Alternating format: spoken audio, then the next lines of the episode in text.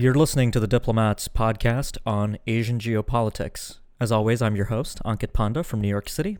And this is Prashant Parameswaran from Washington, D.C. Yeah, so Ankit, I mean, I, I guess today we'll leave off uh, and start from where we we ended uh, last week with the response uh, that we've seen India take with respect to um, the attack that we saw from terrorists uh, that were seen to be originating from Pakistan. Uh, I think it's still a little bit fuzzy what exactly happened um, from the Indian side and how the Pakistanis are going to respond. We still have varying accounts from each side. Um, we've seen some accounts from uh, the Indians, including from the foreign ministry, about what happened. But maybe we should start from uh, the perspective of that. You know, telling our listeners what exactly did India do in response to this, and, and how does that affect where we're headed uh, with respect to this issue?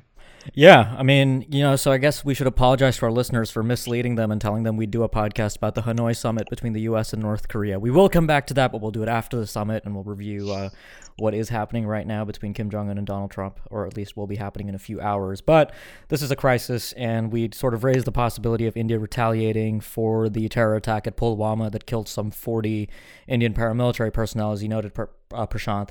Um, so there are facts and there are rumors right now, as with any crisis, and especially a crisis coming out of South Asia, where you have sort of, you know, mm-hmm. media on both sides that are incredibly jingoistic and, and close to the governments and, and, put out all sorts of things that can't be verified really with any level of precision. Um, so, where do we get our facts from? Well, we sort of have facts from both governments based on their version of events. And, you know, I, I would say the Pakistani military has obviously taken the lead from the Pakistani side in providing a lot of messaging, and they obviously don't have the best track record in terms of being mm-hmm. absolutely forthright about the facts, right? We could probably look back to the 2011 bin Laden raid for a good example. Um, but I think a good example, you know, a good kind of mental framing before we get into this conversation is to remember what happened in 2016 September after the Uri attacks when India conducted what it famously called surgical strikes across the line of control into Pakistan administered Kashmir, striking at terror launch pads, right? Uh, so at that time, Pakistan denied that anything had happened and India sort of made a huge deal out of it. And we just recently saw, um, you know, a major Bollywood movie come out. It sort of turned into part of Modi's national security mythology that you know he's this strong leader who's going to retaliate against Pakistan for its continued tolerance of its soil being used by these non-state groups, uh, many of whom do have the tacit backing of Pakistan's military intelligence complex as sort of subconventional actors against India. Right. So I think that I think mm-hmm. that framing is important. So what happened at Pulwama was uh, a level of magnitude greater than what had happened in Uri, right? Uri was mostly um, attackers using small arms and grenades, taking out um, some 20 or so uh, Indian military personnel. This was, you know, 40 uh, Indian paramilitary personnel killed in a vehicle borne improvised explosive device attack, much bigger scale. So the retaliatory options, uh, basically, as we discussed on the last podcast, had mm-hmm. to be bigger. I don't think, though, that any of us, and I'm sort of including other people that were talking about India's options here, really saw this exact kind of retaliation coming, though. This is sort of on another level. And and so just just to sort of expand on that, I mean, so the media reporting on the Indian response is focused on a number of elements, right? So the first has been um, as you mentioned, the fact that this wasn't maybe in the range of options that we saw India take. I mean, this is essentially the Indian response is the first time in several decades, I think five decades, since Indian warplanes have crossed into Pakistan. That's been a focus of some of the media attention. Um, there's also been a focus, though, on you know what the Indian targeting was, right, in right. terms of what the site was, how the Indians have messaged this. And as we discussed in the previous podcast, it's really interesting from the perspective of not just India Pakistan relations, but the fact that the Indians are also approaching um, elections in, in April and May. Right. So, h- how should we think about um, how the Indians selected their targeting choice and the messaging and, and what that means about how they're trying to balance both? Um, responding to what Pakistan did, but then also making sure that this doesn't climb too far on the escalation ladder. Yeah, uh, so I guess this is a good point to probably review the sequence of events and what exactly transpired. So I was watching this pretty much as it was happening live, and the first indication that anybody on the outside world got, uh, including in India, was an official tweet from the account of Pakistan's uh, Director General of the Inter-Services Public Relations, which is the Pakistani military's public mm-hmm. relations arm. They sort of release all press releases about Pakistan military activities. And they just noted that India, the Indian Air Force had violated the line of control. Pakistan had responded. The Indians ditched their payloads, or you know, released their payloads. I believe was the very kind of careful phrasing, and then uh, returned. So you know, it was kind of like uh, the Indians tried to do something, and we kind of chased them off, and nothing really happened. So that to me initially suggested that the Pakistanis were trying to get ahead out of this with a message before India could release its own statement. And India did release its own statement. It came about eight hours after the strikes took place at 3:30 in the morning, local time. Um, so uh, Vijay Gokhale, who's the, uh, the foreign secretary of India, the top professional diplomat in the country, read out a press release to reporters in a room in New Delhi. He didn't take any questions, and he sort of laid out the Indian position on what exactly had happened. So there's kind of three components to this press release. That uh, so so the first is obviously uh, he describes who Jaish-e-Mohammed are and he basically makes the point that these guys aren't you know first time offenders that they are a group with a long-standing history of strikes on India including an attack on the Indian parliament in December 2001 that almost brought the two countries to the brink of war and the attack on the Pathankot air base in January 2016 so he points out you know who Jaish-e-Mohammed is the mm-hmm. second thing that he does is he justify you know he he kind of gives the legal argument, I guess, that India would resort to to justify this strike as an act of self defense. He says that it was acted on based on credible intelligence that was received that Jaish e Mohammed was attempting another suicide terror attack. And he said that, you know, Fidayeen jihadis, uh, suicide attackers, were being trained for this purpose. So, and here's the main part in the face of imminent danger, a preemptive strike became absolutely necessary. So, this is a preemptive act of self defense, is what he is saying.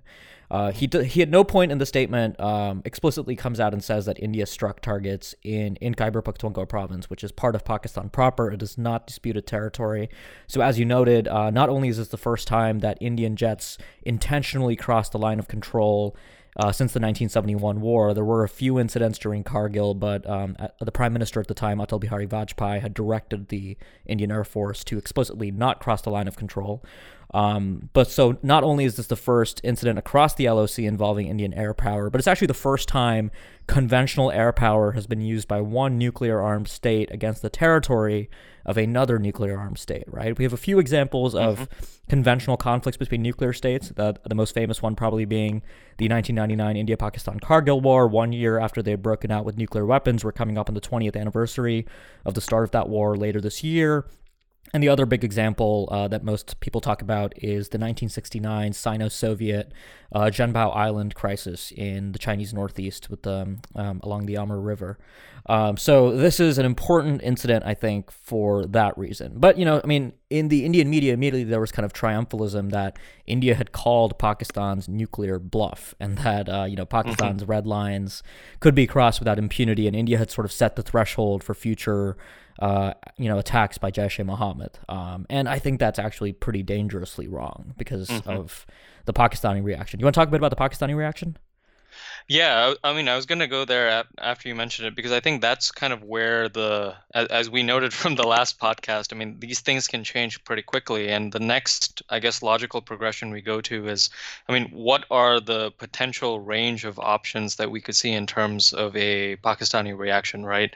So I think we we discussed the fact that this is, um, you know, a, a range of options and a response that from the Indian side would at least give the Pakistanis some room to maneuver. Mm-hmm. But nonetheless, we've seen uh, Imran Khan and, and his government. I mean, there have been meetings, there have been considerations about a response and suggestions that there might be a retaliation. So then the question becomes how might the Pakistanis re- retaliate and could we see a further climbing of the escalation ladder in terms of a Pakistani reaction and the Indians having to react uh, in kind as well. So I guess that's that's where we would head next. I mean, what do you see the Pakistanis doing um, in response, apart from what we were saying, which is, you know, them very clearly con- uh, conveying a, a, sense that they're very upset. Uh, there have been a number of meetings that are announced, and a, and a suggestion that they would uh, retaliate and respond in kind. Right. Um, so I think this is pretty different from the Uri surgical strikes, where we didn't get escalation because Pakistan had a face saving way out. that mm-hmm. they just said nothing happened and the Indians got to beat their chests and say we did surgical strikes and the Indian public was satiated and the post Uri political pressures were kind of um, you know dissipated after the surgical strikes and people were satisfied with the Indian retaliation even though I mean I, I think at the time there wasn't really any illusion that w- it would deter future attacks. Mm-hmm. So what's happening right now, I think, is quite dangerous. Uh, we're still very early into this crisis. You know, as we record this podcast, there are very fuzzy and unconfirmed reports coming out of possible exchanges along the working boundary near Sialkot in Pakistan uh, and potential shelling going on at the line of control. I don't want to talk about that too much because uh, we just don't have a good idea of what's happening on the ground. Uh, so mm-hmm. probably good to steer clear of that for now. But um, on the Pakistani side, right? So it was really interesting that Pakistan tried to get out in front of this and take control of the messaging immediately. I think the Pakistanis made a mistake by acknowledging the fact that Indian Air Force um, jets had made it all the way to Balakot, because that meant that you know they were effectively acknowledging that their air defenses were caught with their pants down. Mm-hmm. Um, one of the reasons nobody seriously advocated an action like this is because the assumption was this would be way too risky. India would risk its jets being shot down by Pakistani air defense crews that would be on high alert for Indian retaliatory action after the Pulwama attack. Mm-hmm. Um, it's a bit of a mystery. Uh, I don't exactly know how you know India determined that it would be fine to send in 12 Mirage 2000 fighters or however many were sent in exactly. And you know there were no shoot downs. There may have been some kind of aerial dogfighting, but uh, you know all the Indian pilots made it back, as far as we know. So, mm-hmm. you know, I mean, obviously, I think that's true because otherwise Pakistan would be, you know, showing that they shot down an Indian jet or something like that. But the problem now is that Pakistan uh, doesn't get to have that face saving off ramp that it enjoyed after the Uri retaliation because the Pakistani public, I think, is now calling for retaliation uh, based on this idea that you know, sovereign, undisputed Pakistani territory was struck by the Indian Air Force. Um, so obviously, you know, India tried to also emphasize in its statement that this was a quote unquote non-military strike, and it was a bit, mm-hmm. you know, it was a bit weird phrasing because they meant non-military in terms of the target was not the Pakistani military; it was Jaish-e-Mohammed and other terrorists. Um, but that isn't going to be good enough here. So we heard some pretty worrying language from the Pakistani military uh, in the past few uh, hours after this crisis began. So you know, one of the things that I think has caught some people's attention is the fact that Pakistan referenced a meeting of its National Command Authority, which is mm-hmm. the body that controls the country's nuclear weapons. And that's kind of, you know, something that is immediately going to get a lot of attention in Washington, or at least would in normal circumstances, where Pakistan, anytime Pakistan sort of makes reference to its nuclear arsenal or the possibility that it might be in play, alarm bells go off in Washington and the United States intervenes in a crisis. And that's generally to India's detriment, and India does not have an interest in having Washington mediate. So that could be one of Pakistan's plays. But uh, Pakistan has also clearly said that it will retaliate at a time and place of its choosing. So that's kind of where we get into this idea of escalation now, because depending on the targets that Pakistan chooses, India then might be, you know, we might just reset the audience cost part of this conversation, and the Indian public might be outraged and then demand retaliation so that's that's where we are right now, and I think you know it, we're really going to have to wait and see now what the Pakistanis actually decide to do. Yeah, I think that that's a good summary, the the sort of wait and see component, because I think we've seen a number of countries, I think including China, that's released a statement about restraint necessary for both sides. But you know, the, there are various elements of this that, as you pointed out, we just don't know, right? Whether it's the international community's response to this or how Pakistan is actually going to respond as opposed to what it's rhetorically saying. I think a lot of this is, I think, from both sides, right? It's a combination of theater and rhetoric, but then also the reality of how they actually respond. Um, but I do think you know, as we've both discussed in the previous podcast, um, you know, a lot of these things tend to be framed in terms of broad things like, you know, rationality, deterrence, escalation ladder. But, you know, we should keep in mind, I mean, there's a lot of uncertainty here between two countries with nuclear arsenals and a lot at stake both domestically and internationally. So mm-hmm. I think we're right to sort of emphasize the fact that we still don't know a lot of the, the range of responses and what we'll actually see relative to what we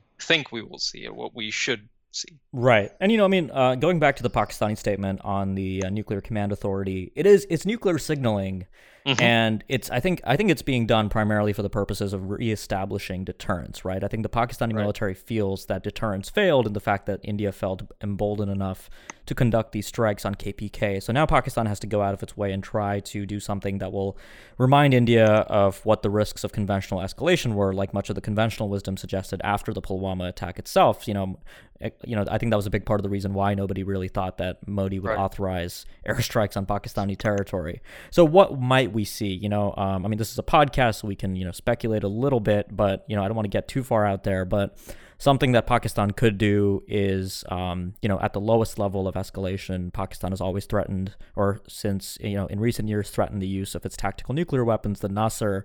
So what we could see is continued shelling and small fire exchange across the line of control.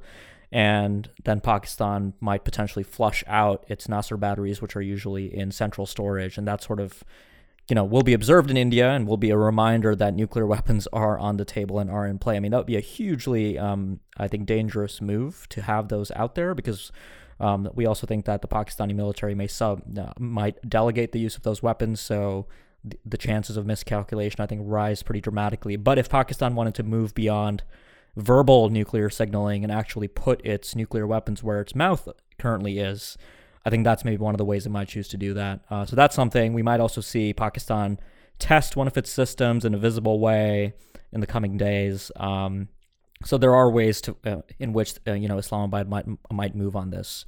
And, you know, I think the big question right now is what is Washington going to do? Uh, we have mm-hmm. a president who is really not engaged in this crisis at all. I mean, he made a comment a few days ago that was really, you know, this is bad. Both countries should stop bickering. And it wasn't really serious. And now he's in Hanoi, distracted with North Korea.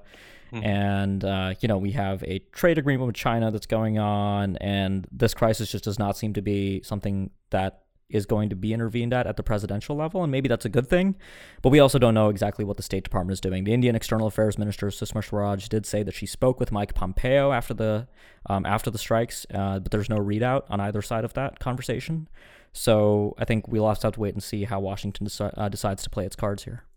Mm-hmm. Absolutely, and and I think as you pointed out earlier too, I mean there are all these uh, reports about what's going on in the line of control with respect to, and and we should emphasize to listeners too. I mean there are actual people that are living alongside these borders, you know, villagers, townspeople, um, who have been affected by this. You know, hundreds of people fleeing their villages, according to reports and such. So, you know, while we do talk about this as a state-to-state conversation, I mean, there are th- this uncertainty does affect the livelihoods of of individual people as well. Yeah, no, I think that's a really uh, good reminder and probably a good note to close on. Um, mm-hmm. Is that you know, the Indian crackdown in Kashmir is is continuing, and especially after uh, the strikes, uh, we're seeing sort of um, I think crackdowns on both sides. There are reports that Pakistan is cracking down on telecommunications infrastructure in uh, Azad Kashmir and Pakistan administered Kashmir and uh, and and in parts of KPK to prevent news of the attack getting out. Right. So one of the things that's interesting in this environment is that you know, we have open source researchers that use satellite imagery and things to substantiate events like this. If mm-hmm. if India did use these kinds of large precision guided munitions, there will be burn scars that satellite imagery will be able to pick up. There will be destruction. This is not like the Uri surgical strikes where whatever India did was on the scale that would basically remain secret enough that the Indian government could selectively release information as it chose to.